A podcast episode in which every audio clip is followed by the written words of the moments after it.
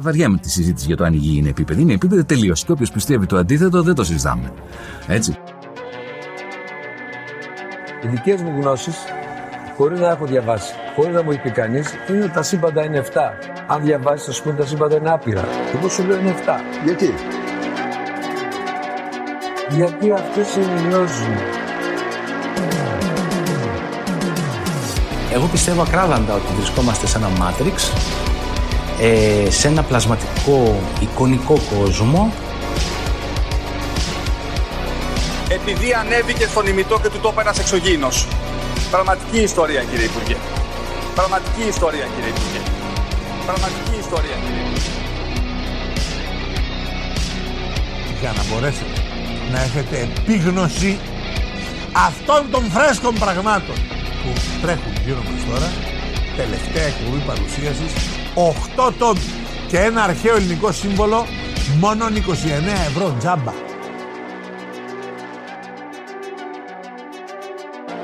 Φίλες και φίλοι, γεια σας και καλώς ήρθατε σε ακόμα ένα επεισόδιο του Conspiracy Club. Είμαι ο Γιώργος και όπως πάντα μαζί μου ο Δήμος. Δήμο! Γεια σου Γιώργο, γεια σας φίλες και φίλοι ακροάτριες, ακροατές, όλα τα πλάσματα που μας ακούνε σε κάθε μεριά της γης. Μπράβο. Τι κάνεις Δήμο μου? Όλα καλά Γιώργο μου, εδώ πέρα στην ηλιόλουστη σήμερα Καλαμάτα. Να σου πω κάτι, να πάτε να γαμηθείτε ναι. όλοι, να πάτε να γαμηθείτε, έχει παντού καλοκαιρία και εμείς εδώ πέρα ζούμε το ζωφερό χειμώνα στην Κέρκυρα. Δεν είναι ωραίο. Πιστεύω έχει μείνει εκεί πέρα λόγω της αγγλικής κατοχής, ε, υπάρχουν και αυτές τις παρενέργειες. Σωστό. Πρόβλημα είναι αυτό. Λοιπόν, ε, πέρα από τον καιρό, Δήμο, πολύ απότομα μπαίνουμε στο εισαγωγικό σημείωμα. Τέλος πάντων, θα σου πω τα νέα της εβδομάδας. Ήταν μια καλή εβδομάδα αυτή. Έχουν πάει καλά τα πράγματα. Και έχω μέχρι και εγώ νέο που θέλω να πω αυτήν την εβδομάδα. Κατάλαβες τι γίνεται. Φοβερό. Λοιπόν, καταρχάς να πούμε ξέρω, καλή επιτυχία, δεν ξέρω τι να πούμε, σήμερα στο κόμμα που κάνει εκλογές, σήμερα που γράφουμε, Κυριακή. Ε, καλά αποτελέσματα. Ψηφίστε με σύνεση για τη νέα σοσιαλιστική επανάσταση. Ρεκόρ, λίγο πριν που βλέπαμε τα νέα ρεκόρ ψηφοφόρων έχουν καταφτάσει να ψηφίσουν για το Κινάλ με την ελπίδα ότι θα ξαναγίνει Πασόκ. Μπράβο. Και είπε και ο Γιώργος Παπανδρέου, σήμερα ένα τέλειο πράσινος ήλιος ξανά. Τι ωραίο, τι ωραία εικόνα. Ε? Πα, πα, παρα, ναι, πα, μαγευτικά, πα. μαγευτικά. Φοβερό. Λοιπόν, να σου πω εγώ ένα νέο λοιπόν που με απασχολεί. Πολύ σημαντικό. Ναι, Γιώργο μου, πες μου. Λοιπόν, έχει να κάνει με τον κορονοϊό δυστυχώς. Αλλά ελπίζω να μην είναι και παλιό το νέο. Όχι, σημερινό είναι. Νοσηλεύεται σε μέθ νοσοκομείου, στο Σωτηρία μάλιστα, με οξυγόνο ο Γιώργος Τράγκας, Δήμο. Έχουμε πρόβλημα. Ο Γιώργος είναι περαστικά συνεδε... να πούμε. Περαστικά στο Γιώργο. Δεν είχε κάνει το εμβόλιο ο Γιώργος. Το σκεφτότανε. Και τώρα δυστυχώς περνάει δύσκολα. Περαστικά στο Γιώργο Τράγκα. Ελπίζουμε να επανέλθει. Δεν ξέρω, άκουγες Τράγκα ραδιόφωνο ποτέ? Ναι, αυστηρά, ηθικά και με τα μπουτια κλειστά. Δεν ξέρω αν έτσι λεγόταν η εκπομπή, αλλά μου έχει μείνει σαν ατάκα αυτό. Το έλεγε. Ναι, δεν ξέρω. Πολύ καλός ήταν στο Real εφ εμ, αν θυμάμαι. έξι ώρα το πρωί ξύπναγα εγώ, άκουγα Γιώργο Τράγκα και έκανε κάτι κραυγές, κάτι, κάτι, κάτι ήχους περίεργους. Πάρα πολύ ωραίο ήταν για να ξυπνάς αυτό. Οπότε ελπίζουμε να επιστρέψει ο Γιώργος. Δρυμύτερος, έχει κάνει και κόμμα. Θα δείξει αν θα πάει καλά.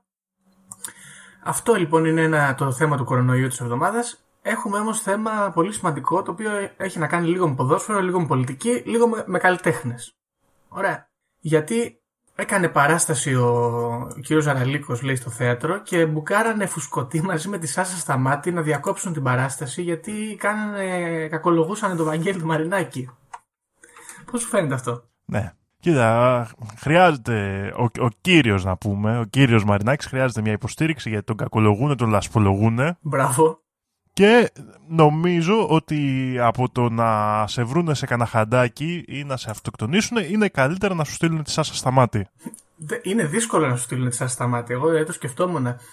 Άμα μου την έπεφτε η Σταμάτη στο δρόμο να με τραμπουκίσει, θα ήταν από τα πιο πρωτόγωνα αισθήματα τρόμου που μπορεί να νιώσω. Δεν ξέρω, είναι δύσκολο. Δεν ξέρω, εγώ δεν, δεν την ξέρω αυτή. Τι είναι, είναι δημοσιογράφος, είναι κάτι... Τώρα την έμαθα, δηλαδή, σαν όνομα. Την φέρνεις στο προσκήνιο, δηλαδή κάνεις καριέρα έτσι. Ναι, κάνεις καριέρα.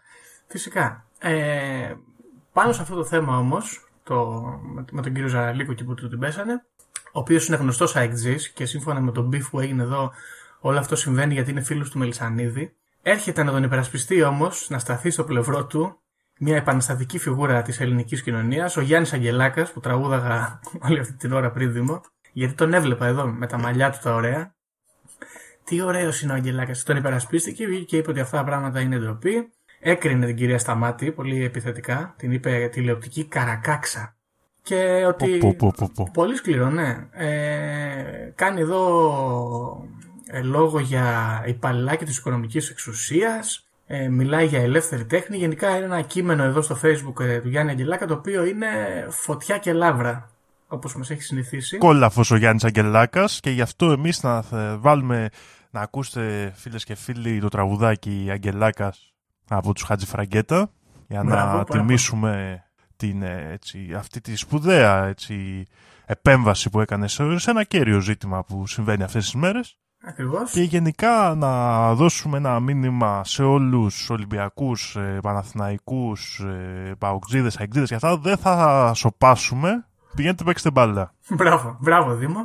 Εγώ θέλω να συμπληρώσω σε αυτό το μήνυμα ότι είμαστε πολύ καλά ως ποδόσφαιρο στη χώρα τη τούτη. Γιατί έχουμε, όλες οι ομάδες πλέον έχουν πάρα πολύ καλούς πρόεδρους. Μιμηδιακούς. Καμία δεν πάει πίσω. Ε, τα παλιότερα χρόνια χωλέναμε λίγο, τώρα πάμε καλά. Λοιπόν, τελευταίο, τελευταία είδηση που θέλω να. Δεν είναι είδηση, είναι lifestyle. Lifestyle άρθρο, θα θέλω να σου διαβάσω. Με τίτλο. Γιατί μπαίνω και διαβάζω Δήμο στο jenny τελεία gr, είναι πάρα πολύ καλό. Λοιπόν. Τζεν είναι μπαλατσινού. Μπράβο, Δήμο, είσαι ψαγμένος. Το ξέρω γιατί. Ε, αν και. Θα σου πω τώρα, εγώ έχω πρόβλημα με την Τζέννη. Γιατί? Γιατί έφυγε από το Βασόκ και μεταπήδησε στη Νέα Δημοκρατία και δεν τα μπορώ εγώ αυτά. Έχεις δίκιο, αλλά να σου πω κάτι, δεν θέλουμε όψιμους ε, σοσιαλιστές στο χώρο. Εντάξει. Εντάξει, άμα δεν θέλετε να φύγετε, κύριε. Λοιπόν, και λέει εδώ τώρα στο τζεν τελεία gr, στο... κάτω από την επικεφαλίδα well-being slash σχέσεις και σεξ, πράγματα που με απασχολούν ιδιαίτερα, ε, λέει εδώ ο τίτλος Awkward, ο ψυχολογικός λόγος που τα ζευγάρια μιλούν με baby talk. Και που κάνεις νιά νιά νιά και τέτοια. Ναι, και ναι, λέει ναι. Εδώ ότι αυτό λέει σύμφωνα με επιστήμονες πάλι, έχουν γίνει κάποιες έρευνες. Είναι πολύ ωραίο. Πού κάνουμε αίτηση να πάμε να κάνουμε τέτοιες έρευνες στους επιστήμονες εμείς, δηλαδή, ή τι έπρεπε να σπουδάσω τέλος πάντων. Πρέπει να, πρέπει να πάρουμε τα πτυχία μας, Γιώργο, και θα γίνει και αυτό. Ναι, είναι λίγο περίεργο. Τέλος πάντων, λέει εδώ υπάρχουν ε, βιολογικοί και ψυχολογικοί λόγοι που γίνεται αυτό το πράγμα, λέει. Ε, είναι μια προβολή της ε, φροντίδας που θέλεις ε, να δώσεις στον σύντροφό σου και μια προσπάθεια να νιώσουμε πιο οικία, όπως η μητέρα με το μωρό. Ωραία. Και λέει κιόλας εδώ, πολύ σημαντικό αυτό εδώ, ότι το, το άτομο, το προσέχτε φίλοι ακροατές, αυτά είναι επικίνδυνα πράγματα, το άτομο το οποίο λέει μιλάει πιο πολύ με αυτόν τον τρόπο θα συνδεθεί περισσότερο με τον σύντροφό του και μετά αυτό πρέπει, μπορεί να υπάρχουν προβλήματα, σκέφτομαι. Δηλαδή προσπαθείτε να μπαλατζάρετε το baby talk σας, να κάνετε το ίδιο, στα ίδια επίπεδα, ίδιες ώρες baby talk και οι δύο. Να υπάρχει μια ισορροπία στη σχέση σου γίνεται. Οπότε... Και μην το κάνετε αγώνα, γιατί θα φτάσει στο έξαλλο επίπεδο που θα μιλάτε όλο αγκού, μπλα μπλα μπλου κλπ. Και δεν θα βγάζετε συνεννόηση. Οπότε κρατήστε τα λουριά. Αφήστε το σε ένα, σε ένα, όχι φυσιολογικό, σε ένα υγιές επίπεδο, ας πούμε. Μπράβο. Ώστε και να συνδέσετε, αλλά να βγάζετε και επικοινωνία, γιατί υπάρχουν λογαριασμοί να πληρωθούν. Πρέπει να πάτε στο σούπερ μάρκετ. Mm. Πρέπει να πάτε να. Δεν ξέρω πώς επιβιώνετε. Μην το παρακάνουμε. Μπράβο, ναι. Οπότε το ερώτημα που θέλω να σου κάνω εγώ, Δήμο, μετά από όλη αυτή την επιστημονική ανάλυση που σου έκανα εγώ μέσω της Τζέννης, πιστεύεις ότι μιλώντας ε, μοροδιακά στη σύντροφό σου πέφτουν οι άμυνες σας κατά τη διάρκεια, ας πούμε, της ε, συνομιλίας σας? Τι να σου πω τώρα κι εγώ. Δεν ξέρω. Είναι τι... περίεργο. Δε, άμα το, το νιώθα θα ήταν αυτό, γι' αυτό και γίνανε, έγινε η έρευνα. Γιατί άμα το νιώθαμε. Θα ξέραμε, λες. Και το καταλαβαίναμε, θα το ξέραμε εκ των προτέρων. Ναι, αλλά εδώ ήρθαν οι επιστήμονες που παίρνουν λεφτά αυτοί οι άνθρωποι. Εγώ δεν θα σημειώσω και εμείς δεν έχουμε βάλει φράγκο στην τσέπη μας. Και κάνουν αυτές τις έρευνες και μας είπαν, ας πούμε, και μας διαφωτίσανε και τους ευχαριστούμε πολύ. Να είναι καλά, να φάνε τα λεφτά τους. Μπράβο. Ωραία. Λοιπόν, αυτά ήταν η συνεισφορά μου στο εισαγωγικό σημείωμα. Οπότε μπορούμε να πάμε και στη δική σου είδηση. Ναι, εγώ λοιπόν θέλω να ενημερώσω εδώ. Γίνεται χαμός, παιδιά, στις ακτές της Κίνας. Χαμός γίνεται. Στο άρθρο. Δεν ξέρω που το έχω αυτό το άρθρο, τέλος πάντων. Ε, εξαφανίζονται πλοία. Πού εξαφανίζονται? Εξαφανίζονται πλοία στις ακτές της Κίνας και δεν ξέρουν τώρα εδώ, γίνεται χαμός. Και ψάχνουν να βρούνε μήπως είναι χιλιάδες πλοία, διαβάζω εδώ στο news τελεία com.australia, Okay. Λοιπόν, που λέει ότι χιλιάδες πλοία χάνονται στις ακτές της Κίνας, δεν τα βρίσκουν τα ραντάρ και δεν ξέρουν τώρα αν είναι κάποιο ηλεκτρομαγνητικό όπλο της Κίνας, τι συμβαίνει κλπ. Και, και, και εμείς δεν ξέρουμε αν αυτό είναι κινέζικη προπαγάνδα ή είναι τέτοιο. Ξαναβγαίνουν αυτά, εμφανίζονται πάλι, τους χάσαμε πάνε, γεια σας. Ε, εμφανίζονται πάλι, δεν χάνονται τα πλοία, απλά εξαφανίζονται Α. από τα ραντάρ και αυτά και δεν ξέρει κανένας που βγαίνουν. Okay. Και μετά εμφανίζονται απλά, υπάρχει ένα σημείο, μάλλον παρεμβολή ραντάρ γίνεται εκεί πέρα, τα οποία χάνονται από, το, έτσι, από τις διεθνείς ε, mm. εμφανίσεις που κάνουν, ξέρεις, τους ναυτικούς δρόμους κλπ. Ναι, επικίνδυνο και ύποπτο εγώ θα πω. Mm-hmm. Υπόπτω, γι' αυτό το λέω και εγώ. Άμα έχουμε κάποια περισσότερα στοιχεία, θα σας ενημερώσουμε τι γίνεται με τα χαμένα πλοία της Κίνας. Μάλιστα. Ωραία. Ε, okay. έχουμε, έχουμε και κάποια συνωμοσία να πούμε σήμερα. Τι λες? Και έχουμε και κάποια συνωμοσία, Γιώργο. Mm-hmm. Και θα πάμε σε ένα θέμα σήμερα το οποίο είναι πραγματικό. Δεν είναι συνωμοσία δυστυχώς ή ευτυχώς. Okay. Έχει χρησιμοποιηθεί πολύ. Και να ξεκινήσω εδώ λίγο για να πάμε έτσι να ακολουθήσουμε τα μονοπάτια που πήρα, Γιώργο, για την έρευνά μου χτες okay. και προχθές και αντιπροχθές και γενικότερα σπασμένα. Μέσα σε αυτήν την εβδομάδα διάβασα πολύ για αυτό το θέμα, μπορώ να πω. Μάλιστα. Και εγώ ήθελα να κάνω λοιπόν ένα θέμα για την πλήση εγκεφάλου. Okay, brainwashing. Brainwashing. Και κατέληξα, όπως είναι φυσιολογικό και μπορεί και εσύ να το σκέφτεσαι τώρα, ότι το κυριότερο θέμα πλύσης εγκεφάλου που έχουμε σε μαζικό επίπεδο και που έχουμε και στοιχεία γι' αυτό είναι το MKUltra. Σωστά.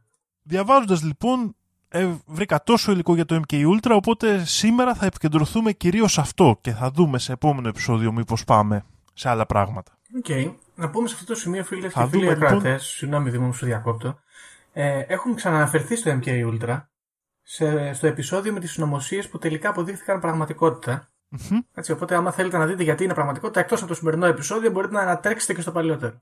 Όχι, ναι, και σήμερα θα κάνουμε όλο το ιστορικό του πώς φτιάχτηκε η φάση, πώς ξεκίνησε και θα δούμε. Είναι πολύ ωραία ιστορία. Οκ. Okay. Πάμε να δούμε. Λοιπόν, ξεκινάμε σε αυτή την αρχή, γιατί θα έχουμε και μια εναλλακτική αρχή αργότερα, αλλά θα ξεκινήσουμε σε αυτό το σημείο. Από τη δεκαετία, εκεί, αρχές δεκαετίας του πενήντα, okay. στην οποία Ε, έχει ξεκινήσει και βγαίνουν άρθρα στην Αμερική τα οποία αναφέρονται για τη χρήση πλύσης εγκεφάλους από τις, ε, από τις κινέζικες αρχές. Μάλιστα. Συγκεκριμένα, δηλαδή πριν ξεκινήσουμε να, φια... να βγουν αυτά τα προγράμματα και αυτά, ένας δημοσιογράφος με το όνομα Edward Hunter είναι ο πρώτος που χρησιμοποιεί τη λέξη brainwashing, πλύση εγκεφάλους δηλαδή, και σε ένα άρθρο στο Miami Daily News το Σεπτέμβριο του χίλια εννιακόσια πενήντα. Και σε αυτό το άρθρο ανα, αναπτύσσει δηλαδή τη θεωρία πως ο Μάο Τζεντούγκ και ο Κόκκινος Στρατός χρησιμοποιούν τρομακτικές αρχαίες τεχνικές που κάνουν τους ε, Κινέζους έτσι ρομποτικά κομμουνιστάκια, ας το πούμε έτσι. Α, οκ. Okay. Άρα δεν κάνουν οι Κινέζους τους Αμερικάνους με κάποιο τρόπο. Όχι, όχι. Ωραία. Κάνει, ο Μάο Τζεντούγκ κάνει τους δικούς του πολίτες. Ωραία. Και χρησιμοποιεί την ε, μανδαρινικής προέλευσης ε, λέξη χινάο, ελπίζω να το διαβάζω σωστά, χινάο, ξινάο, κάπως έτσι, η οποία μεταφράζεται λέξη προς λέξη brainwashing. Μάλιστα. Χ είναι wash και now είναι brain. Το είναι, δηλαδή η προέλευση της λέξης έρχεται από εκεί. Mm. Ε, τι γίνεται τώρα? Το δεύτερο σημαντικό συμβάν στην αρχή της ιστορίας μας είναι ο πόλεμος της Κορέας. Το... Μετά από με λίγα χρόνια και συγκεκριμένα το χίλια εννιακόσια πενήντα δύο έχουμε ένα μεγάλο γεγονός το οποίο ο συνταγματάρχης Φρανκ Σουάμπλε συναλα... συλλαμβάνεται από τον Κορεάτικο στρατό και μαζί με άλλους έτσι εχμάλωτους πολέμου ομολογούν το χίλια εννιακόσια πενήντα τρία τη χρήση βιολογικών και χημικών όπλων όπως άνθρακας και λοιπά σε άμαχο πληθυσμό της Κορέας. Mm. Τώρα τι γίνεται, και με βάση τα στοιχεία που έχουμε αυτό δεν έγινε ποτέ. Ναι.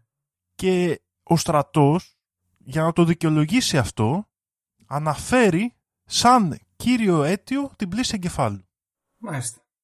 Το πρόβλημα γίνεται ακόμα χειρότερο, γιατί συνολικά από τους επτά χιλιάδες διακόσιους εχμάλωτους πολέμου, Γιώργο, στην Κορέα, οι πέντε χιλιάδες ζήτησαν να τελειώσει ο πόλεμος ή ομολόγησαν τέτοια εγκλήματα που ιστορικά, χωρίς να είμαστε απόλυτα βέβαιοι, θεωρούνται ότι δεν έγιναν. Και κάποιοι από αυτούς αρνήθηκαν να γυρίσουν στην Αμερική εντελώς. Okay. Ο στρατός λοιπόν αρχίζει και βγάζει αυτή την προπαγάνδα περί πλύσης εγκεφάλου. Ναι. Και το προωθεί πάρα πολύ, πράγμα που αρχίζει και περνάει και στην pop κουλτούρα με ταινίες όπως μια μετά δεκαετία, ο άνθρωπος της Ματζουρίας, που έχει γίνει και καινούρια τώρα πιο πρόσφατη, κλπ. Mm, μάλιστα. Αυτό δηλαδή είναι η πρώτη έλευση αυτής της έννοιας της πλύσης εγκεφάλου, που έρχεται σαν κομμάτι προπαγάνδας, κυρίως εδώ είδαμε για την Κίνα και την Κορέα και για τους Σοβιετικούς σε άλλες περιστάσεις, έχει εμφανιστεί. Και εδώ γίνεται ένα πάρα πολύ ωραίο γύρισμα. Ενώ λοιπόν ο στρατός και το κράτος της Αμερικής χρησιμοποιούν την πλύση εγκεφάλου σαν προπαγάνδα για να καλύψουν συμβάντα που δεν καταλαβαίνουν ή οτιδήποτε τέτοιο, κάποιοι αρχίζουν και το παίρνουν σοβαρά.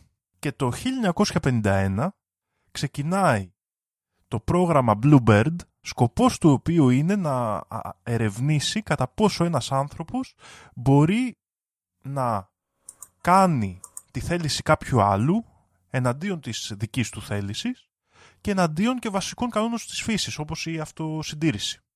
Ναι. Γίνεται εδώ λοιπόν ένας πολύ περίεργος κύκλος. Ενώ ξεκινάμε και χρησιμοποιούμε την πλύση εγκεφάλου σαν προπαγάνδα, ταυτόχρονα λέμε ρε μπάσκε και φτιάχνουμε και ένα προγραμματάκι για να το μελετήσουμε. Μήπως είναι αλήθεια. Ναι. Οκ. Okay.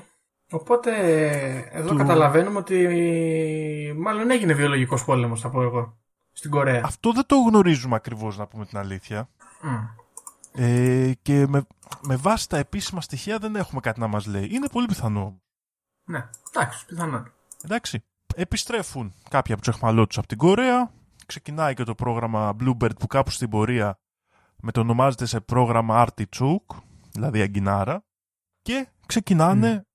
και μαζεύουν πληθυσμούς είτε από νοσούντες ψυχικά, είτε από κόσμο που τον θεωρούν, ας πούμε, αναλώσιμο. Καταλαβαίνεις τι εννοούμε, ε, φτωχούς, άστεγους κλπ. Στους οποίους αρχίζουν ναι. και γίνονται τρομακτικά πειράματα. Ξεκινάνε με διάφορα ναρκωτικά, κοκαίνη, ηρωίνη, αμφεταμίνες, βαρβιτουρικά, αλλά καταλήγουν ότι το, τις περισσότερες ελπίδες έχει το ελ ες ντι. Λογικό. Και ξεκινάνε και κάνουν πειράματα με ελ ες ντι και σε πράκτορες της σι άι έι, οι οποίοι δεν το γνωρίζουν καν. Με κάποια άτομα να έχουν μείνει υπό την επίρρεια ελ ες ντι για πάνω από τρεις μήνες, Γιώργο. Συνεχόμενα. Συνεχόμενα. Τσάμπα μαστούρα, Παναγία, τους πεθάνανε τους ανθρώπους. Τσάμπα μαστούρα, τους, έχουν, τους είχαν διαλύσει, Γιώργο. Φοβερό. Τι γίνεται τώρα λοιπόν. Επικεφαλής ε, του προγράμματος εκείνη την εποχή ήταν ο Allen Dulles, ο οποίος ξεκίνησε αυτή τη θεωρία με τα... με την πλύση εγκεφάλου και τον έλεγχο διαφόρων ουσιών για, την, για τον έλεγχο άλλων ατόμων, ο οποίος όμως ε, φεύγει από το πρόγραμμα, γίνεται διευθυντής της σι άι έι και δίνει το πρόγραμμα, με το ονομάζοντας το εμ κέι Ultra, στον Sidney Gottlieb, ο οποίος είναι πολύ σημαντικό στοιχείο εδώ πέρα και από τους κύριους, έτσι, σκηνοθέτες όλης αυτής της ιστορίας σήμερα. Μάλιστα. Ο Sidney Gottlieb λοιπόν είναι μια περίεργη ιστορία, γιατί δεν ήταν ούτε πολύ high class μέσα στη σι άι έι, ούτε είχε έρθει από κάποιο πολύ καλό πανεπιστήμιο, αλλά παρόλα αυτά ανέβηκε στις τάξεις μέσα εκεί στη, στην κεντρική υπηρεσία πληροφοριών και κατάφερε να δημιουργήσει ένα πρόγραμμα πολύ μυστικοπαθές με πολλές άκρες και στον υπόκοσμο και σε διάφορες περιοχές. Γενικότερα, αφού ο ίδιος πειραματίστηκε πάρα πολύ με το ελ ες ντι, ναι. Και θα το δούμε τι αποτέλεσμα είχε παρακάτω, Γιώργο, αυτό. Φαντάζομαι. Ε, έκανε, αγόρασε από τη Sandoz φαρμακευτική στην Ελβετία, που ήταν η εταιρεία στην οποία δούλευε και ο Albert Hofmann, ο ιδρυτής του ελ ες ντι, ναι. όλο το ελ ες ντι του κόσμου που υπήρχε εκείνη τη στιγμή. Τα, τα, τα, τα πήρε όλα. Τα πήρε όλα. Χοντρική. Φόρτωσε όλο το ελ ες ντι, έστειλε πράκτορες εκεί στην Ελβετία και αγόρασε όλο το ελ ες ντι και έδωσε ένα τμήμα αυτού σε αμερικάνικες εταιρείες για να φτιάξουν συνταγή, για να φτιάχνουν σε τεράστιες ποσότητες. Μάλιστα. Δηλαδή μετα... βρήκαν και αμερικάνοι, δεν του φτάνε. Ήθελα... Έβαλε και αμερικάνικες εταιρείες να φτιάχνουν ακόμα περισσότερο. Κάνανε reverse engineering για να φτιάξουν το δικό τους. Mm-hmm. Ωραία. Σε... Ξεκίνησε λοιπόν τα πειράματα με το σκοπό, ε, κατά πόσο λέγεται και έχουν εμφανιστεί στα έγγραφα που έχουν διαρρεύσει, θα δούμε παρακάτω, ε, της ε, κατασκοπίας. Ναι. Πώς μπορούμε με ελ ες ντι, αν βρούμε ένα κατάσκοπο, να τον κάνουμε να μαρτυρήσει, ας πούμε, τα κυβερνητικά μυστικά. Okay. Οι, τα πειράματα που έκανε ξεφεύγουν από κάθε προηγούμενο. Δίνει στους συνάδελφούς του. Βρίσκει ε, τύπου μικροκακοποιούς κλπ. Και στείλουν, παραδείγματος χάρη, πορνεία ή διάφορα άλλα, στα οποία στους πελάτες, στους φίλους κλπ. Οργανώνει πάρτι, τους δίνουν ναρκωτικά και τους παρατηρούν μέσα από διπλούς καθρέφτες. Κάνουν τρελές φάσεις. Τι λες τώρα. Τέλειο ακούγεται όλο αυτό. Και πρόσεξε, όλα αυτά που λέω σήμερα δεν είναι θεωρία. Ναι, είναι, έχουν βγει papers από τη σι άι έι, υποθέτω. Έχουν βγει papers. Mm. Έτσι. Συγκεκριμένα, πολλές από αυτές τις πληροφορίες τις έχουμε από το ημερολόγιο ενός από τους υπαλλήλους του Gottlieb που τον είχε επιλέξει προσωπικά. Ναι. Δεν θυμάμαι αυτή τη στιγμή το όνομά του, θα το βρω κάπου μέσα στις χαοτικές μου σημειώσεις. Το οποίο βρέθηκε εντελώς τυχαία ενώ πιστε, πιστευόταν ότι είχε χαθεί. Μαρτύρησε. Σχεδόν. Όχι, όχι, δεν μαρτύρησε ναι, αυτός, ναι. Απλά ήταν, ήταν το ημερολόγιο εργασίας του. Πρόσεξε, δεν ήταν Α, κάποιο ημερολόγιο που κράταγε για προσωπικούς ε, σκοπούς. Okay, okay, okay. Ήταν το ημερολόγιο μέσα στο οποίο κατέγραφε τα συμπεράσματά του και τη, τις καταστάσεις και τα πειράματα τα οποία λειτουργούσε. Μάλιστα. Και το... Για να το φτιάξει, για, να, για τη δουλειά του. Και του τα πήρανε. Ήταν δηλαδή αναφορές που έδινε. Κατάλαβα, ναι. Λοιπόν, τα προγράμματα αυτά συνεχίζονται και μάλιστα συνεχίζονται και διεθνώς. Από Έχουμε το... σίγουρα πηγές ότι έχουν συμβεί στη Γαλλία, στη Γερμανία, στην Ινδονησία και σε πολλές άλλες περιοχές. Άρα, συγγνώμη δύο λεπτά τώρα, από τον ίδιο τον Gottlieb ή από άλλους τώρα. Οργανώνονται τε κλιμάκια εκεί της σι άι έι που σε, σε, μαζί με τις άλλες δουλειές που έκαναν οργανώνουν και τέτοια πειράματα και αναφέρουν στον Gottlieb τα αποτελέσματα. Τέλεια. Πέρα από τα ναρκωτικά πειραματίστηκαν και με διάφορα άλλα πράγματα, όπως ιούς που αναφέραμε και πριν και βακτήρια και μικροοργανισμούς, αλλά και άλλες πιο εξωτικές μεθόδους όπως τη στέρηση των αισθήσεων, sensory deprivation, δεν ξέρω άμα Γιώργο ναι, ναι, ναι. ξέρεις ναι. τι είναι αυτή. Ναι. Ηλεκτροσόκ, απομόνωση, ε, διάφορες μορφές ε, βασανιστήριων. Σε κάποιο σημείο μετασχηματίζεται ο σκοπός, ώστε πέρα από την κατασκοπία, όπως είπαμε, το να μπορώ να πάρω κατάθεση από ένα άτομο που είναι πολύ σκληρό και δεσπάει, να δημιουργήσω πλάσματα άβουλα που τα ελέγχω και κάνουν αυτό που θέλω. Μάλιστα. Σε αυτό το σημείο ερχόμαστε και εξαγόμαστε και πάμε στον Καναδά. Να. Γιατί μια τέτοια παρόμοια δουλειά είχε ξεκινήσει εκείνη την εποχή ένας ε, καθηγητής ψυχιατρικής με το όνομα Donald Ewen Cameron. Μάλιστα. Αυτός ε, είχε αναπτύξει δύο τεχνικές, την ψυχική οδήγηση και την ε, απομοτιβοποίηση, ας το πούμε, psychic driving και depatterning, ε, με τις, οποίες, τις οποίες χρησιμοποιούσε σε ψυχικά νοσούντες με ποια λογική. Το depatterning ήταν μια διαδικασία στην οποία ουσιαστικά έβαζε τους ανθρώπους σε τεχνητό κόμμα ναι. για πάρα πολύ καιρό, τους τάραζε στα ηλεκτροσόκ με σκοπό και, και με διάφορες άλλες τεχνικές, με αποτέλεσμα να, να παθαίνουν αμνησία, ακόμα και πολύ σημαντικών πραγμάτων. Δηλαδή, ε, άνθρωποι που υπέστησαν αυτές τις διαδικασίες ανέφεραν ότι ξεχνούσαν πράγματα όπως το να βράζουν νερό. Wow, πώς να το κάνουν εννοείς. Ναι, ναι. Ακραίο. Και μετά με τη, χρησιμοποιούσε την ψυχική οδήγηση, που ήταν μια διαδικασία η οποία σαν εικόνα μας είναι γνωστή γιατί έχει χρησιμοποιηθεί πολύ στην pop κουλτούρα, που τους έβαζε πάλι σε μια κατάσταση καταστολής με διάφορα ναρκωτικά και τους έβαζε διάφορες εικόνες να παίζουν γρήγορα μπροστά τους και διάφορα τέτοια πράγματα. Mm, σαν κρυφά μηνύματα. Με σκοπό να δημιουργήσει κάτι καινούριο μέσα τους. Ναι, οκ. Okay. Αυτός είχε ξεκινήσει αυτά τα πειράματα ήδη από τα τέλη της δεκαετίας του σαράντα με... όχι ακριβώς θετικά αποτελέσματα, αλλά θετικά για αυτό που ήθελε να κάνει η σι άι έι. Δηλαδή, όντως πολλοί πάθαιναν από αυτούς ψυχικότερα λαλά και όντως πολλοί από αυτούς ξεχνούσαν τους εαυτούς τους. Okay. Οπότε η σι άι έι βλέποντας το αυτό, παλέει κάτσε, κάνει καλή δουλειά αυτός εκεί στον Καναδά και αρχίζουν να τον χρηματοδοτούν. Βέβαια. Αυτός δεν έχει θέμα να συνεχίσει τα πειράματά του και ξεκινάει να κάνει και πειράματα και αυτός για το MKUltra, προσπαθώντας δηλαδή να χρησιμοποιήσει τις τεχνικές τους με πιο στρατιωτικούς σκοπούς πλέον. Λοιπόν, όπως καταλαβαίνεις, μιλάμε για ψυχρό πόλεμο. Πολλοί από αυτούς τους ανθρώπους ισχυρίζονται ότι όλα αυτά τα κάνουν κατέκτακτη ανάγκη. Όπως καταλαβαίνεις, πολλούς από τους ανθρώπους στους οποίους πειραματίστηκαν πάνω δεν είχαν δώσει ποτέ την άδειά τους. Ε, βέβαια. Και έπαθαν μεγάλες συνέπειες από αυτά τα πειράματα. Για γνωστούς θανάτους, και ένα από το, τα συμβάντα που άρχισαν να φέρουν στο φως αυτές τις διαδικασίες ήταν ο θάνατος ενός πράκτορα της σι άι έι ονόματος Όλσον, ο οποίος, αφού του είχαν κάνει για αρκετές μέρες πειράματα με ελ ες ντι και αυτά, αυτοκτόνησε πηδώντας από το δέκατο τρίτο όροφο στο γραφείο του. Παναγία μου, δεν άντεξε άλλο. Η οικογένεια, ναι, η οικογένειά του άρχισε να ανακατεύει τα θέματα και αυτό άρχισε λίγο να...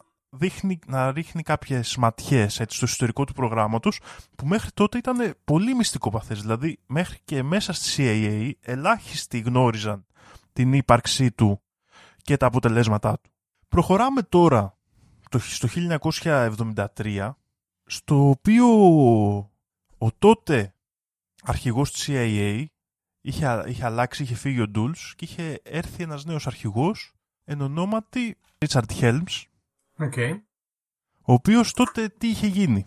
Επειδή έσκασε το Watergate στην Αμερική και είχε γίνει σκάνδαλο, σου λένε κάτσε μην εμφανιστούν και αρχίσουν και ψάχνουν και εμάς εδώ πέρα τι κάνουμε, και κατέστρεψε τα περισσότερα αρχεία του εμ κέι Ultra σε συνεργασία με τον Gottfield. Okay. Ταυτόχρονα ο Gottfield παρετείται και γίνεται χίπης. Από τα πολλά ελ ες ντι έγινε χίπης. Ναι.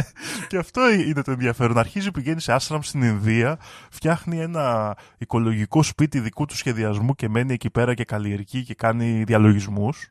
Και όταν τον ρωτάνε, λέει: εντάξει, κάναμε πειράματα για τον έλεγχο για πλήση εγκεφάλου και έλεγχο μυαλού κλπ. Εντάξει, δεν πετύχαμε τίποτα. Άχρηστη δουλειά, δεν πειράζει, τι να κάνουμε. Ε, τώρα προσπαθεί να φτιάξει το κάρεμα του. Ναι.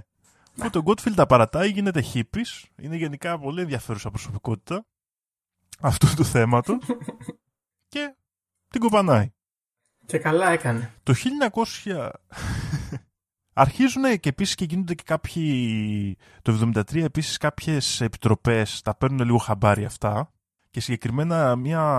το Church Committee και το Rockefeller Commission, δύο επιτροπές που φτιάχνονται για έλεγχο των εσωτερικών του κράτους, προσπαθούν να ανακαλύψουν κάποια πράγματα. Ε, δεν υπάρχει όμως πολλή πληροφορία, και επειδή έχουν καταστραφεί τα έγγραφα όπως προείπαμε, και βγάζουν κάποιους νόμους οι οποίοι ουσιαστικά είναι επιβεβαίωση των νόμων που είχαν βγει στην Νιρεμβέργη για τον πειραματισμό πάνω σε... στη δίκη της Νιρεμβέργης εννοώ των Ναζί, για τον πειραματισμό πάνω σε ανθρώπους και για διάφορα τέτοια πράγματα, που το κάνουν πιο αυστηρό τη διαδικασία ε, που πρέπει να περάσει ένα άτομο για να συμμετέχει σε πειράματα και να δηλώσει, ξέρεις, τη θέλησή του ότι ναι, ναι, θέλει ναι. να συμμετέχει σε αυτό το πείραμα. Mm-hmm. Αυστηροποιούν λίγο τις καταστάσεις εκεί πέρα. Οι περισσότερες πληροφορίες όμως που έχουμε σήμερα από εδώ, το χίλια εννιακόσια εβδομήντα επτά ένας δημοσιογράφος κάνει ένα Freedom of Information Act ε, αίτημα για να πάρει κάποια έγγραφα. Ναι. Και μέσα σε αυτά ανακαλύπτει και το, ας πούμε, το ημερολόγιο για το οποίο μιλήσαμε πριν και άλλα έγγραφα τα οποία περιγράφουν όλες αυτές τις καταστάσεις για τις οποίες μιλήσαμε σήμερα. Ναι. Γενικότερα δεν γίνεται τίποτα. Ο Καναδός φίλος μας, καθηγητής ψυχιατρικής, συνεχίζει τα πειράματά του για κάποια χρόνια, αλλά στο... γίνεται πρόεδρος μέχρι και της ψυχ... παγκόσμιας ψυχιατρικής εταιρείας, κάνει full καριέρα, δεν ασχολείται κανένας. Ο Gottfield γίνεται hippies, οι υπόλοιποι της σι άι έι απλά αλλάζουν γραφεία και συνεχίζουμε τη ζωή μας κανονικά. Τέλειο. Θα μην είναι. Μόνο, μόνο στον Καναδά, κάποια στιγμή πολύ πρόσφατα, το χίλια εννιακόσια ενενήντα πέντε, επειδή αποκαλύφθηκε ότι εκτός από τη σι άι έι τον Ντόναλντ ε, Κάμερον τον χρηματοδοτούσε και η κυβέρνηση του Καναδά για αυτά τα πειράματα, mm. κάποια στιγμή σε κάποια από τα θύματα του Κάμερον που είχαν υποστεί depatterning, δώσανε κάποιο, κάποια αποζημίωση του τύπου εκατό χιλιάδες δολάρια, okay. αλλά πρόσεξε με μια δικαστική απόφαση που έλεγε ότι δίνουμε αποζημίωση αλλά δεν αναλαμβάνουμε την ευθύνη. Τι φάση, αυτό πώς γίνεται? Δεν λέμε δηλαδή, δεν αποδεχόμαστε ότι το, κάνουμε, αλλά, το κάναμε. Αλλά πάρτε και εκατό χιλιάδες ταυτόχρονα. Αλλά κάνουμε εξοδικαστική συμφωνία για αυτά τα λεφτά. Okay. Για να σταματήσετε να μιλάτε. Mm. Λοιπόν, αυτά είναι τα τέτοια και επίσης, τα τελευταία στοιχεία που έχουμε για όποιον θέλει να αναζητήσει περισσότερο, ε, είναι το, το δύο χιλιάδες δεκαοκτώ αποκαλύπτονται ε, νέα έγγραφα που κρυμμένα όλο αυτό το καιρό που δείχνουν πειράματα του εμ κέι Ultra, κάποια από τα οποία δείχνουν τηλεκατευθυνόμενα σκυλιά, Γιώργο. Κατευθυνόμενα σκυλιά. Και τώρα σκυλιά. Αυτό μπορεί να ακούγεται πολύ τρελό, αλλά είναι πραγματικότητα. Περίμενε. Σκυλιά με εγκεφαλικά ε, έτσι μικροτσίπ, ας το πούμε έτσι, ναι. Που μέσω ε, κυμάτων μετέφεραν εντολές στο σκύλο και με τηλεχειριστήριο μπορούσαν να κάνουν το σκύλο να τρέχει, να σταματάει, να περπατάει κλπ. Τι λες, μάνα. Ωραία. Βέβαια αυτό έχει ξαναγίνει, γιατί και εδώ υπάρχει μια σχέση. Ένας πολύ διάσημος πάλι καθηγητής ψυχιατρικής και γενικότερα νευρολογίας, ο Χωσέ Ντελγκάδο, είχε ήδη από το χίλια εννιακόσια εξήντα πέντε, Γιώργο, δείξει, και υπάρχει άρθρο από εφημερίδα που το αναφέρει αυτό το συμβάν, ότι είχε φτιάξει συσκευή την οποία την κρατούσε ένας επιστήμονας, είχαν πάει στην Κόρντοβα, αν θυμάμαι, στην Ισπανία, ναι. Και τον είχαν βάλει μπροστά από ένα ταύρο τον επιστήμονα. Okay.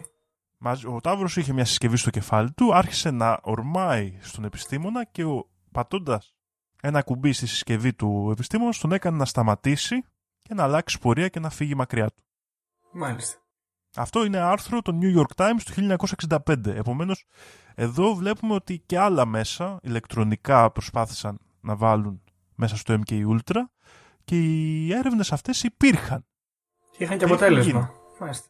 Και είχαν και αποτέλεσμα. Σε ένα βαθμό δεν ξέρουμε αν έχουν χρησιμοποιηθεί σε ανθρώπους, αλλά ο Χωσέ Ντελγκάδος, σαν επιστήμονας τότε, ήταν από τους ε, ε, πρώτους που άρχισαν να μελετούν τέτοιες μετατροπές στον εγκέφαλο, και μάλιστα ο καθηγητής του διδακτορικού του ήταν αυτός που εισήγαγε τη λοβοτομή σαν λειτουργία, mm. σαν πρακτική, και κερδίσει και Νόμπελ. Μάλιστα. Λοιπόν, Α, ε, ε, αυτά λίγο πολύ. Πολύ ωραίος τύπος αυτός. Mm-hmm. Μάλιστα. Ωραία.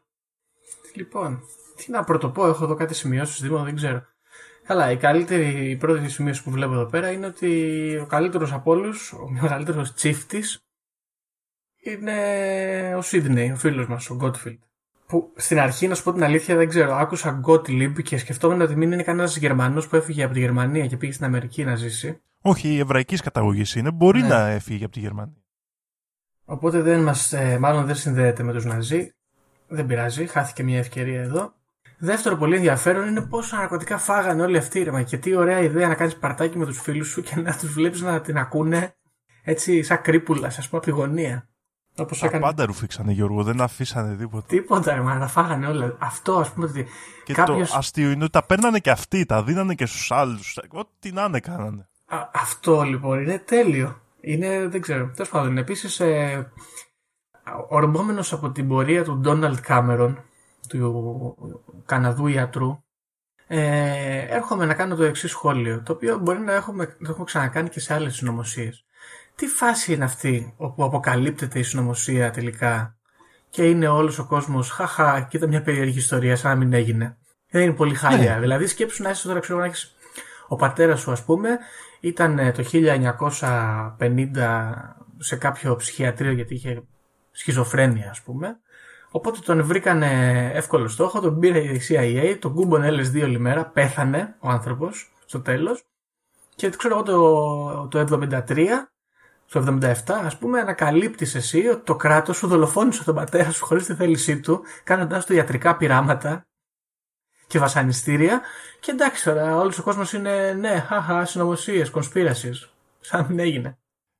Δεν ξέρω τι τύπος ήταν αυτός ο Κάμερος, γιατί ήταν πολύ χωμένος γενικά. Δηλαδή σκέψου ότι ήταν, πήρε μέρος μέχρι και στη δίκη της Νιρεμβέργης σαν, ξέρεις, ήταν από αυτούς που έκαναν την ψυχολογική κριτική, ας πούμε, των, ε, το ναζί. των δικαζόμενων Ναζί. Ναι.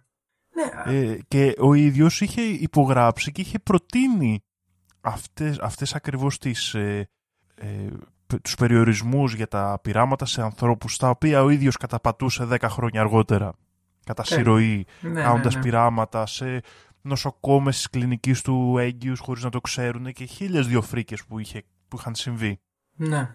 Ναι, τέλος πάντων, και αυτό είναι, είναι ακραίο ότι δημοσιοποιείται, το παραδεχόμαστε, κάνουμε μέχρι και εξωδικαστικές ε, συμφωνίες με τα θύματα και τελικά αυτός ο τύπος ο οποίος έχει χρηματοδοτηθεί από δύο κράτη γίνεται, ξέρω εγώ, και διευθυντής κάποιου παγκόσμιου οργανισμού και ταυτόχρονα το ίδιο το κράτος, το οποίο, ξέρω εγώ, το κράτος του Καναδά, οκ, okay, δεν λέω ότι είναι τίποτα ε, αθώες περιστέρες, αλλά δεν είναι και, τι να σου πω τώρα, ξέρω εγώ, κάποιο πολύ αυταρχικό καθεστώς ή κάποιο πολύ ε, σκιώδες και παρεμβατικό καθεστώς όπως είναι, ξέρω εγώ, ή το, το αμερικάνικο.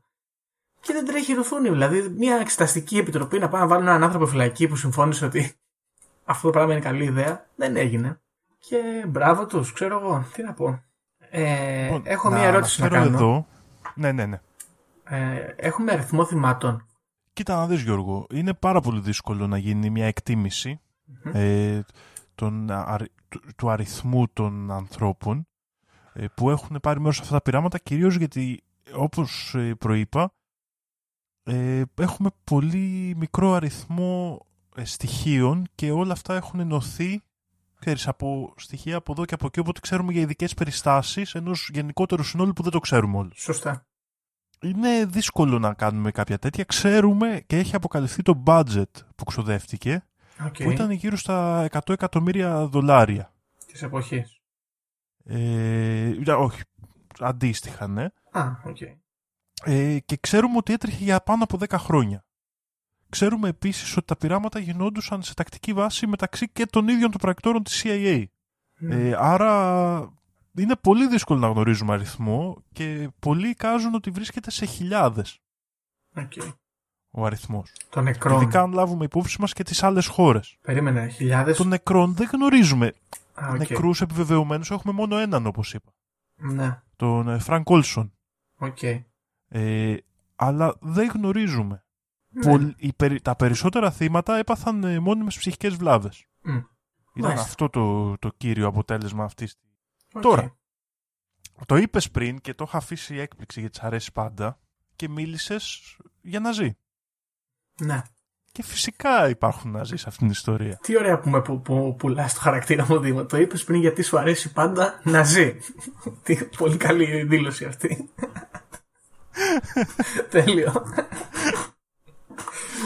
Λοιπόν, τι οι Αμερικάνοι ως γνωστόν, και αυτό το έχουμε ξαμιλήσει γι' αυτό, ναι. είχαν εισάγει με ένα πρόγραμμα που λεγόταν πρόγραμμα συνδετήρας paperclip, ε, πολλούς ε, ναζί επιστήμονες είχαν διαγράψει τα εγκλήματά τους και τους είχαν εισάγει για, διάφορο, για την ενίσχυση του επιστημονικού, της επιστημονικής ικανότητας σαν χώρα. Η... Αυτό, αυτά τα πειράματα δεν θα μπορούσαν να έλειπαν από τους Ναζί, γιατί στο θέμα που είμαστε εδώ ήδη τα είχαν ξεκινήσει οι Ναζί στους, ε, στα στρατόπεδα συγκέντρωσης, οπότε υπήρχε ήδη υλικό και πολλοί πιστεύουν ότι τα πειράματα του Γκότλιμπ, πολλά από αυτά ήταν ακριβή συνέχεια mm. πειραμάτων Ναζί. Okay. Έτσι, οι, οι διάσημοι γιατροί που ήρθαν ε, σε αυτή την, σε αυτή τέλος πάντων την, που έπαιρνα, πήραν μέρος στο εμ κέι Ultra, ήταν ένας ε, καθηγητής Στούρντροπ, αν θυμάμαι καλά. Okay. Και διάφορα άλλα άτομα όμως συμμετείχαν στο εμ κέι Ultra από το Project Paperclip. Και μάλιστα συμμετείχαν τόσα πολλά πράγματα που ε, πολλοί λέγανε τότε από τους μελετητές ότι πήγαν οι, Α... οι Αμερικάνοι, όντως κατάφεραν και πήγαν στο φεγγάρι και αυτοί που τα... το είχαν φτιάξει ήταν Ναζί. Γιατί, γιατί τον πύραυλο τον είχε φτιάξει ο Φον Μπράουν. Σωστά. Είχε τελειοποιήσει τον Β δύο και τον θάλαμο μέσα στον οποίο ε, μπόρεσε και κρατήθηκε ήταν ο θάλαμος στον οποίο είχε αναπτύξει ο Στρούγκχολντ, αυτός που είπαμε ότι ήταν στο εμ κέι Ultra, μέσα στον οποίο έκανε τους, ε, τις εκαθαρίσεις των Εβραίων. Wow, ακραίο. Είχε χρησιμοποιήσει δηλαδή την τεχνολογία αυτή που είχε φτιάξει για να φτιάχνονται οι θάλαμοι για την ε, καύση, ας πούμε, των Εβραίων, των αερίων κλπ. Ναι, μάλιστα. Οπότε ακόμα και η έλευση, ας πούμε, του χίλια εννιακόσια εξήντα εννιά πήγε, αν το πιστέψουμε, να βάλουμε ένα ερωτηματικό, προστατεύτηκε από τις τεχνολογίες που αναπτύξαν οι Ναζί. Και οι Ναζί και τα πειράματα τους και οι γνώσεις που είχαν αποκτήσει από τα πειράματα πόνου που έκαναν, τα βασανιστήρια, διάφορα τέτοια ακραία πράγματα, συνεχίστηκαν μέσα στο εμ κέι Ultra ουσιαστικά. Σκοπό αυτό του ελέγχου του μυαλού, της δημιουργίας πρακτόρων που ακολουθούν οδηγίες χωρίς να λένε τίποτα, που δεν νοιάζονται αν θα πεθάνουν αν ακολουθήσουν την οδηγία, που δεν έχουν φόβο, που δεν έχουν τέτοια πράγματα. Βγάζουν νόημα. Ωραία. Ε, να κάνω ένα σχόλιο, μια ερώτηση βασικά. Mm-hmm. Γιατί καιρό έχουμε να το κάνουμε, αλλά τώρα επειδή εδώ κολλάει λίγο. Πιστεύεις ότι σε ένα αναλλακτικό timeline, ας πούμε, όπου η Ελλαδίτσα μας δεν θα πήγαινε τόσο μέτρια και θα ήμασταν εμείς μια παγκόσμια υπερδύναμη εδώ στα Βαλκάνια, θα μπορούσαμε να κάνουμε εμ κέι Ultra ή θα παίρναμε τα ελ ες ντι και απλά θα κάναμε πάρτι στα μπουζούκια? Κοίτα να δεις, αρχικά θέλω να πω ότι και στην Αμερική το κάνουν αυτό σε μεγάλο βαθμό. Δηλαδή ο...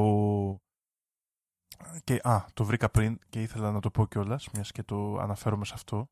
Το ημερολόγιο τέλος πάντων αυτού του πράκτορα, του οποίου το όνομά του είναι George Hunter White, ναι, αναφέρει σε κάποια σημεία και καταστάσεις που έκανε για, για την πλάκα του μέσα σε όλα αυτά τα πειράματα.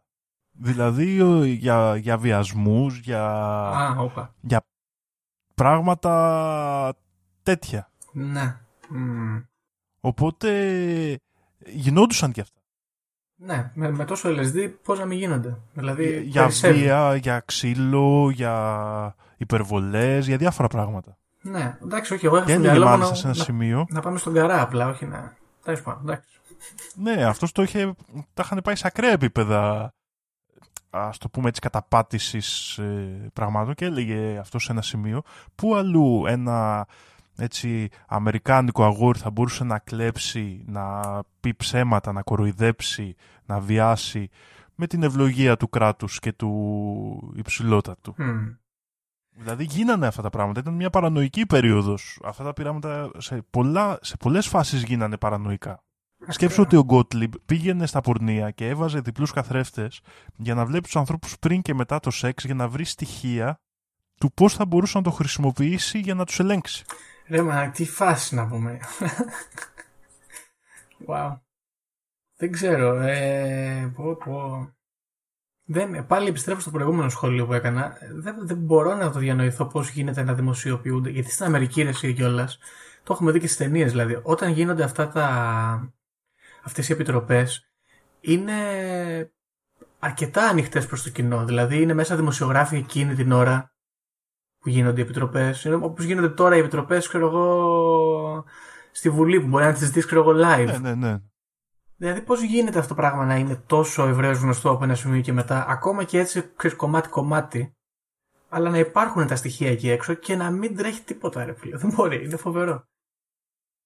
Δε, θέλω να πω ότι δεν μπορείς να πεις απλά ότι ο Γκότφιλντ ήταν περίεργος τύπος και ανώμαλος, ξέρω εγώ, ή ότι ο άλλος που είχε το ημερολόγιο ήταν εντελώς έκφυλος και εκεί τελειώνει το πράγμα. Μιλάμε για ολόκληρο οργανισμό και από ό,τι φαίνεται και πολύ, oh. πολύ ενεργά τα κράτη και η γραφειοκρατία τους μέσα σε όλο αυτό το πράγμα. Ακριβώς, και εγώ εκεί θέλω να, να δώσω ένα, μια σκέψη δικιά μου, ότι αυτά είναι προγράμματα που ωραία έχουν βγάλει τον Gottfield και τον Dulles και τον ε, Hearst, τους έχουν ξεμπροστιάσει. Αλλά αυτά, εμένα μου μυρίζει ξεκάθαρα κάτι που το ξέρανε όλοι και απλά ήταν οι από δύο πομπέι τράγοι της φάσης. Ναι, τους βγάλαμε μπροστά, ναι, τους τα ρίξαμε, αυτοί τα κάνανε. Δεν γίνεται δηλαδή όλη η σι άι έι να χορεύει από δύο άτομα. Ναι.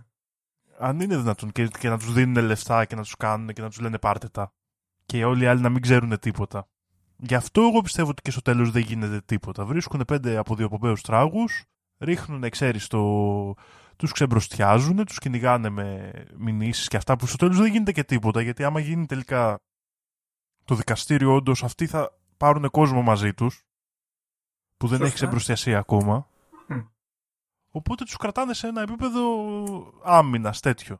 Ναι, ξέρεις ποιο όμως είναι το, το θέμα, ότι σκέψου παραδείγματος χάρη στην Ελλάδα γίνεται το σκάνδαλο με τα υποβρύχια, ξέρω εγώ, με τον Τζοχατζόπουλο, και βγάζουμε τον Τζοχατζόπουλο ότι αυτός φταίει για όλα και κανένας άλλος δεν έχει πρόβλημα. Μπαίνει αυτός στη φυλακή και το κοινό είναι ψιλοευχαριστημένο.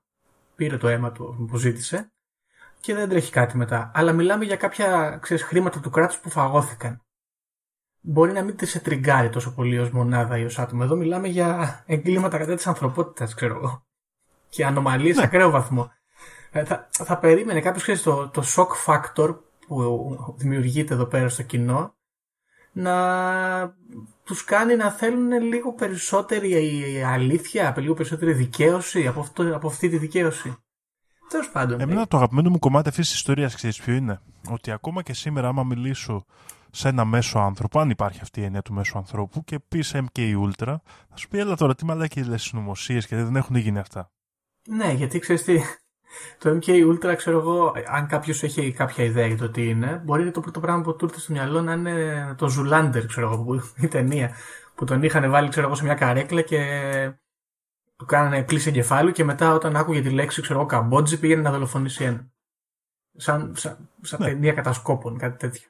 Το οποίο όμως αυτό ήταν η πραγματικότητα. Δεν ξέρουμε αν έχει επιτευχθεί αυτό, αλλά αυτός ήταν ο σκοπός τους. Δηλαδή και η δημιουργία αυτού της έννοιας sleeper agent, όλα αυτά που έχουν φτιαχτεί, ήταν πράγματα που ήταν πραγματική στόχη του προγράμματος. Και επίσης, εμένα αυτό που με εντυπωσιάζει σε αυτήν την ιστορία είναι αυτός ο κύκλος που έγινε. Ότι το χρησιμοποιούμε για προπαγάνδα, αλλά κάνουμε και τα προγράμματα να το μελετήσουμε. Ρε, μπας και γίνεται, μπας και δουλεύει η ύπνοση. Καλή ιδέα είναι αυτή εδώ πέρα.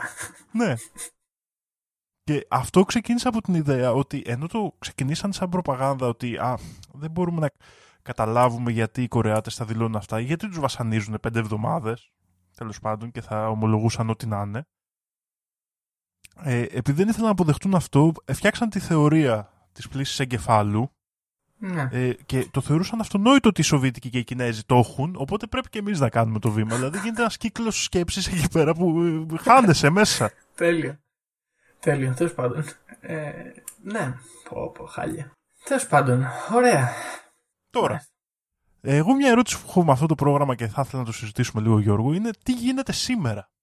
Ναι, κοίταξε, τι γίνεται τι σήμερα. Τι γίνεται σήμερα, Α. δηλαδή πιστεύεις ότι έχει σταματήσει αυτό ή ότι συνεχίζεται με άλλους τρόπους πιο κρυφούς, πιο έτσι? Κοίταξε, έχω μια γενική άποψη για τις συνωμοσίες, όχι για, για το MKUltra συγκεκριμένα.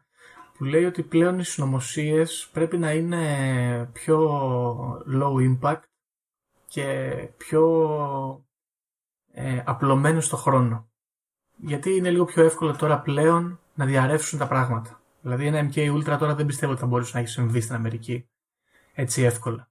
Με χαρακτηριστικότερο παράδειγμα, ας πούμε, το Γκουαντάναμο μου έρχεται στο μυαλό και τα βασανιστήρια που έκανε ο Μπούς, ε, αμέσως βγήκανε στη φόρα.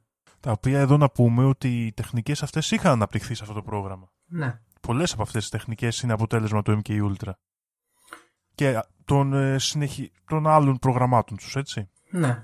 Οπότε γενικά πιστεύω ότι ναι, θα μπορούσε κάποιος να κάνει βασανιστήρια για να ομολογήσει κάποιος τύπου sensory deprivation και τέτοια. Ε, αλλά δεν νομίζω ότι θα μπορούσε να πάει να μπλέξει τώρα δέκα χώρες υποανάπτυκτες και να κάνει τόσο εύκολα αυτό το πράγμα σε τέτοιο μεγάλο βαθμό όπως το MKUltra. Να πάει να αγοράσει όλο το ελ ες ντι του πλανήτη, π.χ. Ε, με κάποιο άλλο τρόπο μπορεί. Ξέρω, δεν ξέρω και αν χρειάζεται τώρα πια, κατάλαβες, κάτι σαν το MKUltra. Ε, μπορεί να το κάνουμε με τεχνολογία κάπως καλύτερα. Την κατασκοπία εννοώ και όλα αυτά. Θεωρείς ότι μπορεί να έχει πάει σε ένα πιο μαζικό επίπεδο, ας πούμε. Ναι, μπορεί να που μπορεί δεν να... απαιτεί τέτοια ατομική πειραμα... τέτοιο ατομικό πειραματισμό, μπορούμε να κάνουμε πιο μαζικό πειραματισμό, ας πούμε. Μπορεί να προσπαθώ να σου χακάρω το, εγώ, τα email σου ή του, του κράτους τα email, ή να προσπαθώ να χακάρω τη, τη, την κάμερα στο λάπτοπ της γυναίκας σου. Άμα θέλω να σε εκβιάσω, να σε κατασκοπεύσω ή οτιδήποτε τέτοιο. Ε, δεν, δεν νομίζω ότι χρειάζεται να κάνεις κάτι τέτοιο πλέον. Είναι λίγο ξεπερασμένο αυτό το, αυτή η έννοια του κατασκόπου, ας πούμε. Ή... Ναι, δεν ξέρω. Νομίζω πως όχι. Ελπίζω πως όχι. Ξέρω. Ε, δεν ξέρω, εσύ τι πιστεύεις? Ε, κοίτα να δεις. Ε, εγώ πιστεύω ότι αυτά τα προγράμματα, πρώτα απ' όλα, είναι, ε, έχει ένα ενδιαφέρον ζήτημα εδώ ότι ξεκινήσαν όλα αυτά τα προγράμματα από την παρατήρηση των βασανιστήριων πάνω στους ανθρώπους. Δηλαδή ξεκινήσαν όλα ή τουλάχιστον είχαν αφορμές σε πολύ μεγάλο βαθμό ε, στρατιώτες που γύρισαν βασανισμένοι και είχαν δει οι Αμερικάνοι σε αυτή την περίπτωση ε, το πόσο εύκολο είναι ένας άνθρωπος να ομολογήσει, να, να, να πει ότι θέλει να, να υπάρχουν έναν έλεγχο μέσα σε τρομακτικές συνθήκες. Και προσπάθησαν mm. αυτές να τις τυποποιήσουν. Mm. Εγώ θεωρώ ότι αυτό δεν έχει λήξει. Δε, δεν πιστεύω ότι τα, τέλος πάντων αυτός ο σκοπός έχει φύγει. Αλλά πιστεύω, όπως είπες και εσύ, ότι έχουν τα μέσα λίγο αλλάξει και ίσως γίνεται λίγο πιο καλά κρυμμένα. Ίσως. Okay. Από την άλλη, και τότε είχαμε εξαφανίσεις ανθρώπων που δεν ξέραμε που πήγανε και τώρα συνεχίζουμε να έχουμε. Με μεγάλο μυστήριο. Και τότε είχαμε ανθρώπους που η σι άι έι τους ονομάζει αναλώσιμους και σήμερα έχουμε. Δηλαδή σήμερα άμα εξαφανιστούν πέντε άστεγοι από το κέντρο της Αθήνας δεν θα γίνει κάτι. Σωστό. Και είναι πολύ στενάχωρο αυτό που λέω, αλλά είναι η πραγματικότητα. Ναι. Όπως γινόταν και τότε. Και έχουμε στοιχεία ότι γινόταν. Δηλαδή πήγαιναν σε πέντε άστεγους, τους έλεγαν θα σας δώσουμε πεντακόσια ευρώ στον καθένα, πεντακόσια δολάρια για να συμμετέχετε σε ένα πρόγραμμα και αυτοί δεν ξαναεμφανιζόντουσαν ποτέ ή εμφανιζόντουσαν σε κάποια κλινική, σε κατάσταση φυτού. Mm. Ναι. Κοίταξε, ίσως αυτό κάνει ένα κύκλο στο μυαλό μου. Δηλαδή μπορεί, π.χ. σκέφτομαι να ξεκίνησε όλο αυτό από βασανιστήρια για να καταλήξει σε κάτι πιο ψυχολογικό και έτσι, sci-fi όπως ήταν το MKUltra και τώρα να έχει γυρίσει απλά σε απλά βασανιστήρια. Δηλαδή είχαμε αυτές τις τεχνικές όλες για να σε τσακίσουμε, να σε κάνουμε άλλο άνθρωπο, μια άλλη προσωπικότητα. Ε, τώρα μπορεί απλά, ξέρω εγώ, να βασανίζεται κόσμος. Όπως από όπου ξεκίνησε και κατέληξε. Κάτι τέτοιο. Εδώ θα αναφέρω σαν στοιχείο, ήθελα να το βάλω στο σημερινό επεισόδιο, αλλά όπως έχεις δει έχουμε φτάσει ήδη τη μία ώρα σχεδόν, οπότε δεν θα αναφερθώ παραπάνω.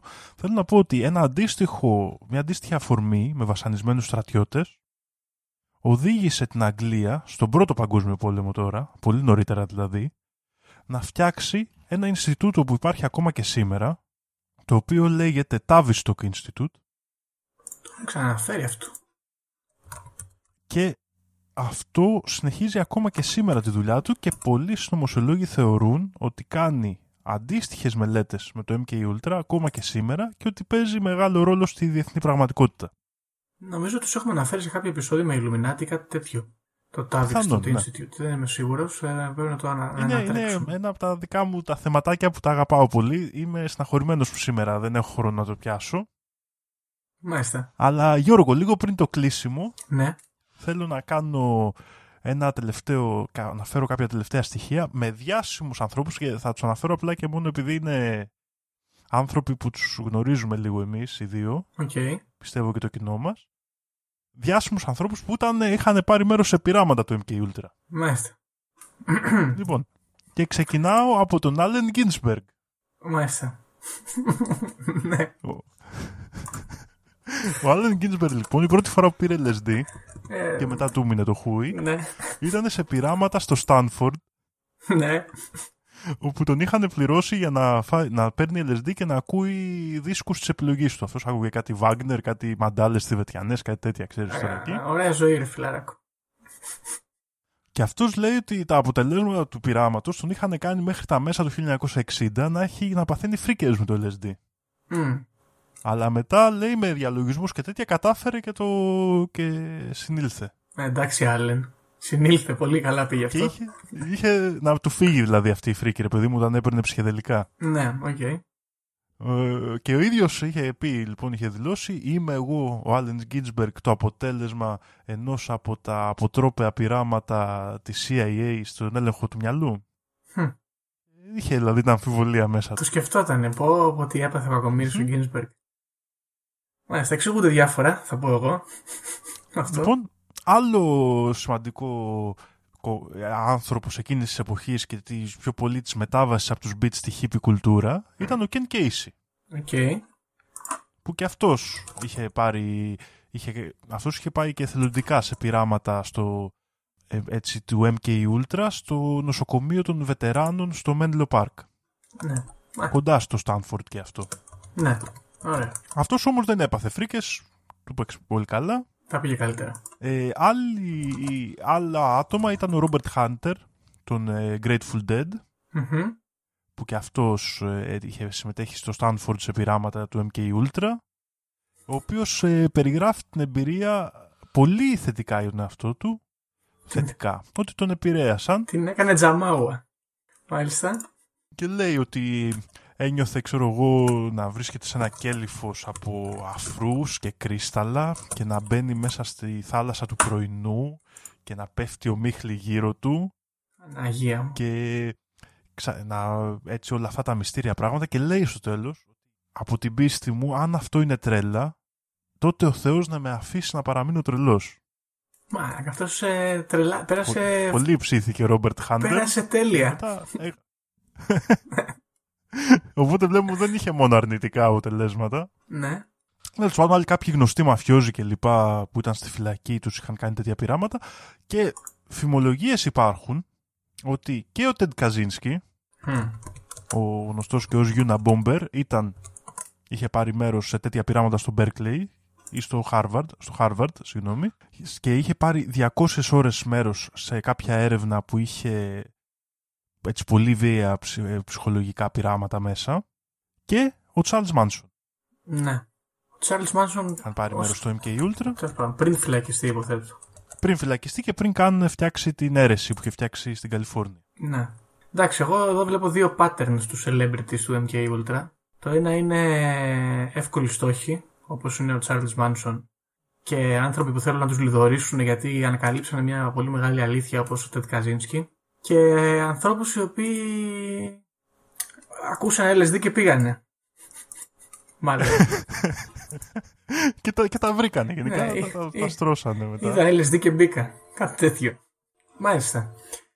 Δηλαδή ο, ο William Burroughs δεν έφαγε ελ ες ντι, αυτό μου φαίνεται ακραίο.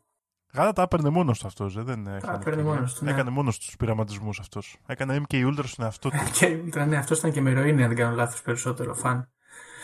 Μάλιστα. Ωραία. Εσύ, Δήμο μου, πηγαίνες. Έτσι για λίγο, σαν τον Άλεν Γκίνσμπεργκ.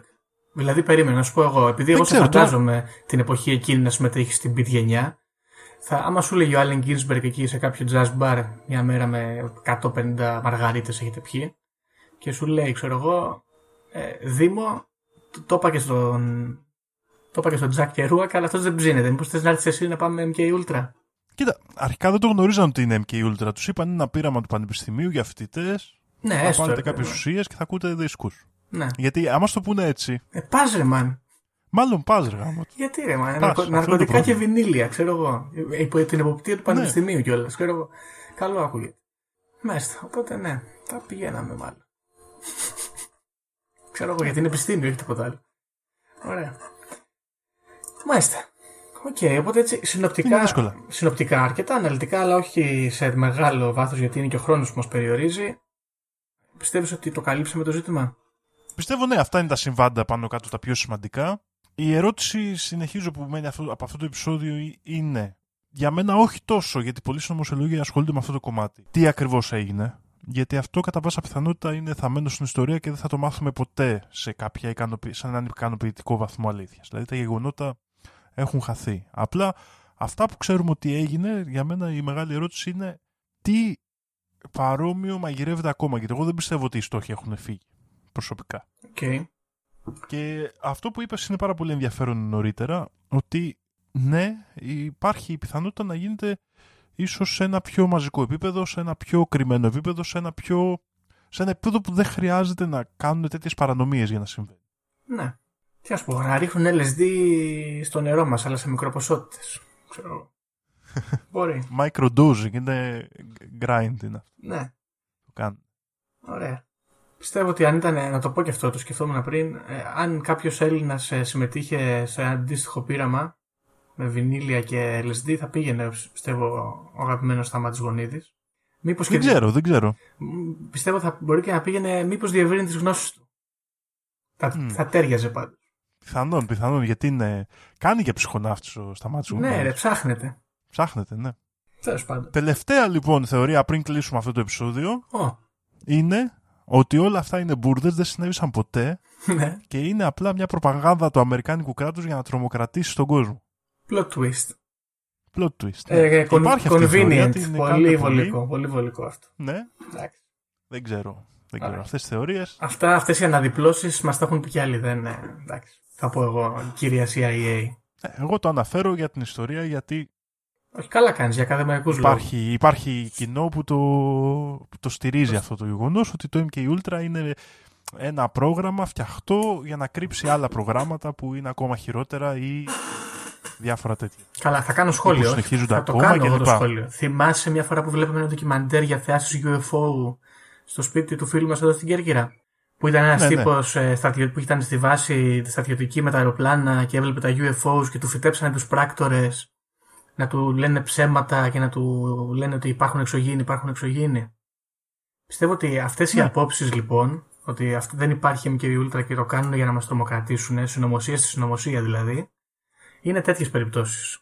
Πάνε κάποιοι οι οποίοι είναι, είναι... full εγκάθετοι, ε? είναι full εγκάθετοι και διασπείρουν τα ψέματα για να συγκαλύψουν την πραγματική συνωμοσία με μια μπαρούφα έτσι, επιφανειακή συνωμοσία, φτωχή και όλα σε aesthetics κτλ. Πιθανότατα, Γιώργο. Και εδώ θέλω να αναφέρω τώρα, βέβαια, κάνω αναφορά πριν μία ώρα στην πολύ αρχή του επεισοδίου. Ανέφερα λοιπόν ότι τον όρο πλύση εγκεφάλου τον έφερε ένας δημοσιογράφος με το όνομα Edward Hunter. Ναι. Ε, άμα δεν, έχετε, δεν ακούτε το επεισόδιο μέχρι τώρα, δεν θα τα ακούσετε αυτό, δεν πειράζει, γιατί μερικοί τα κλείνετε πιο νωρίς. από... Αυτός λοιπόν ο Edward Hunter, ο δημοσιογράφος, θα το βάλω τώρα σε εισαγωγικά, αποκαλύπτεται αργότερα ότι είναι εγκάθετος δημοσιογράφος mm, της σι άι έι, σι άι έι, ο οποίος έφερνε, ξέρεις, αυτές, αυτή την προπαγάνδα στην ε, κοινή γνώμη και πολύ πιθανόν εδώ να σχολιάσω ότι το έφερε στην κοινή γνώμη και γυριστήκαν ταινίες όπως ο άνθρωπος της Ματζουρίας και αυτά, έτσι ώστε να έχει και μια κάλυψη στο πρόγραμμα. Ότι κοιτάξτε, αυτό το κάνουν και αυτοί, δεν μπορούσαμε να μείνουμε πίσω. Έχουμε ψυχρό πόλεμο. Ναι, ναι, ναι, ναι, βέβαια. Ωραίο. Μ' αρέσει που βάζεις σημαντικές spicy πληροφορίες στο τέλος του επεισοδίου. Είναι σαν να κάνουμε πριβέ επεισόδια για, ξέρω, για τους Patreon συνδρομητές μας. Αυτό είναι για, για τους special. Ωραίο. Είναι για τους λίγους πιστούς που το ακούνε μέχρι τέλος, μέχρι να πέσει το τελευταίο outro. Μάλιστα. Λοιπόν, ε, μιας και έχουμε πω, πω, μία ώρα και δέκα λεπτά λέει εδώ πέρα. Φοβερό. Μιας και φτάσαμε εδώ, να το κλείσουμε το ζήτημα και να πω και κάτι, μιας και είπες για τους λίγους που κάθονται μέχρι το τέλος. Μιας και τελειώνει ο χρόνος και το Spotify έρχεται εδώ να μας πει ότι παρακολουθεί τα δεδομένα μας. Ε, είχαμε πάρα πολλά μηνύματα από φίλους ακροατές οι οποίοι μας παραθέσανε αποδεικτικά στοιχεία για το πόσο πολλοί ακούνε Conspiracy Club. Παιδιά, ευχαριστούμε πάρα πάρα πολύ ε, για την προτίμηση, καρδούλες, αγάπη κτλ. Ε, και αυτό βασικά. Ναι, πραγματικά ευχαριστούμε που αφαιρέτε το χρόνο μας, ακούτε αυτά που λέμε. Σε ευχαριστούμε πολύ. Στέλνετε μας μηνύματα, θέματα. Είμαστε όλοι μέσα σε αυτή τη φάση που ζούμε με τις νομοσίες. Και όπως πάει. Για να δούμε. Με αυτά θα σας αφήσουμε και θα τα πούμε στο επόμενο επεισόδιο. Γεια χαρά.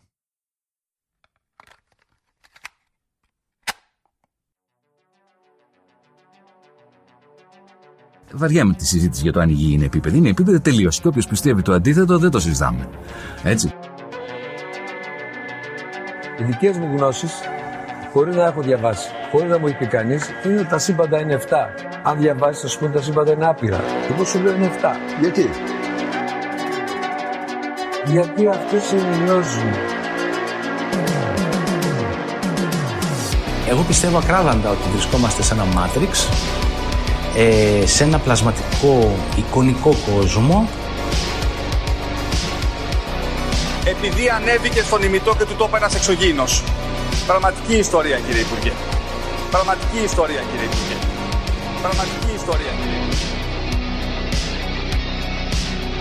Για να μπορέσετε να έχετε επίγνωση αυτών των φρέσκων πραγμάτων που τρέχουν γύρω μας τώρα, τελευταία εκπομπή παρουσίασης, οκτώ τόμοι και ένα αρχαίο ελληνικό σύμβολο, μόνο είκοσι εννέα ευρώ τζάμπα.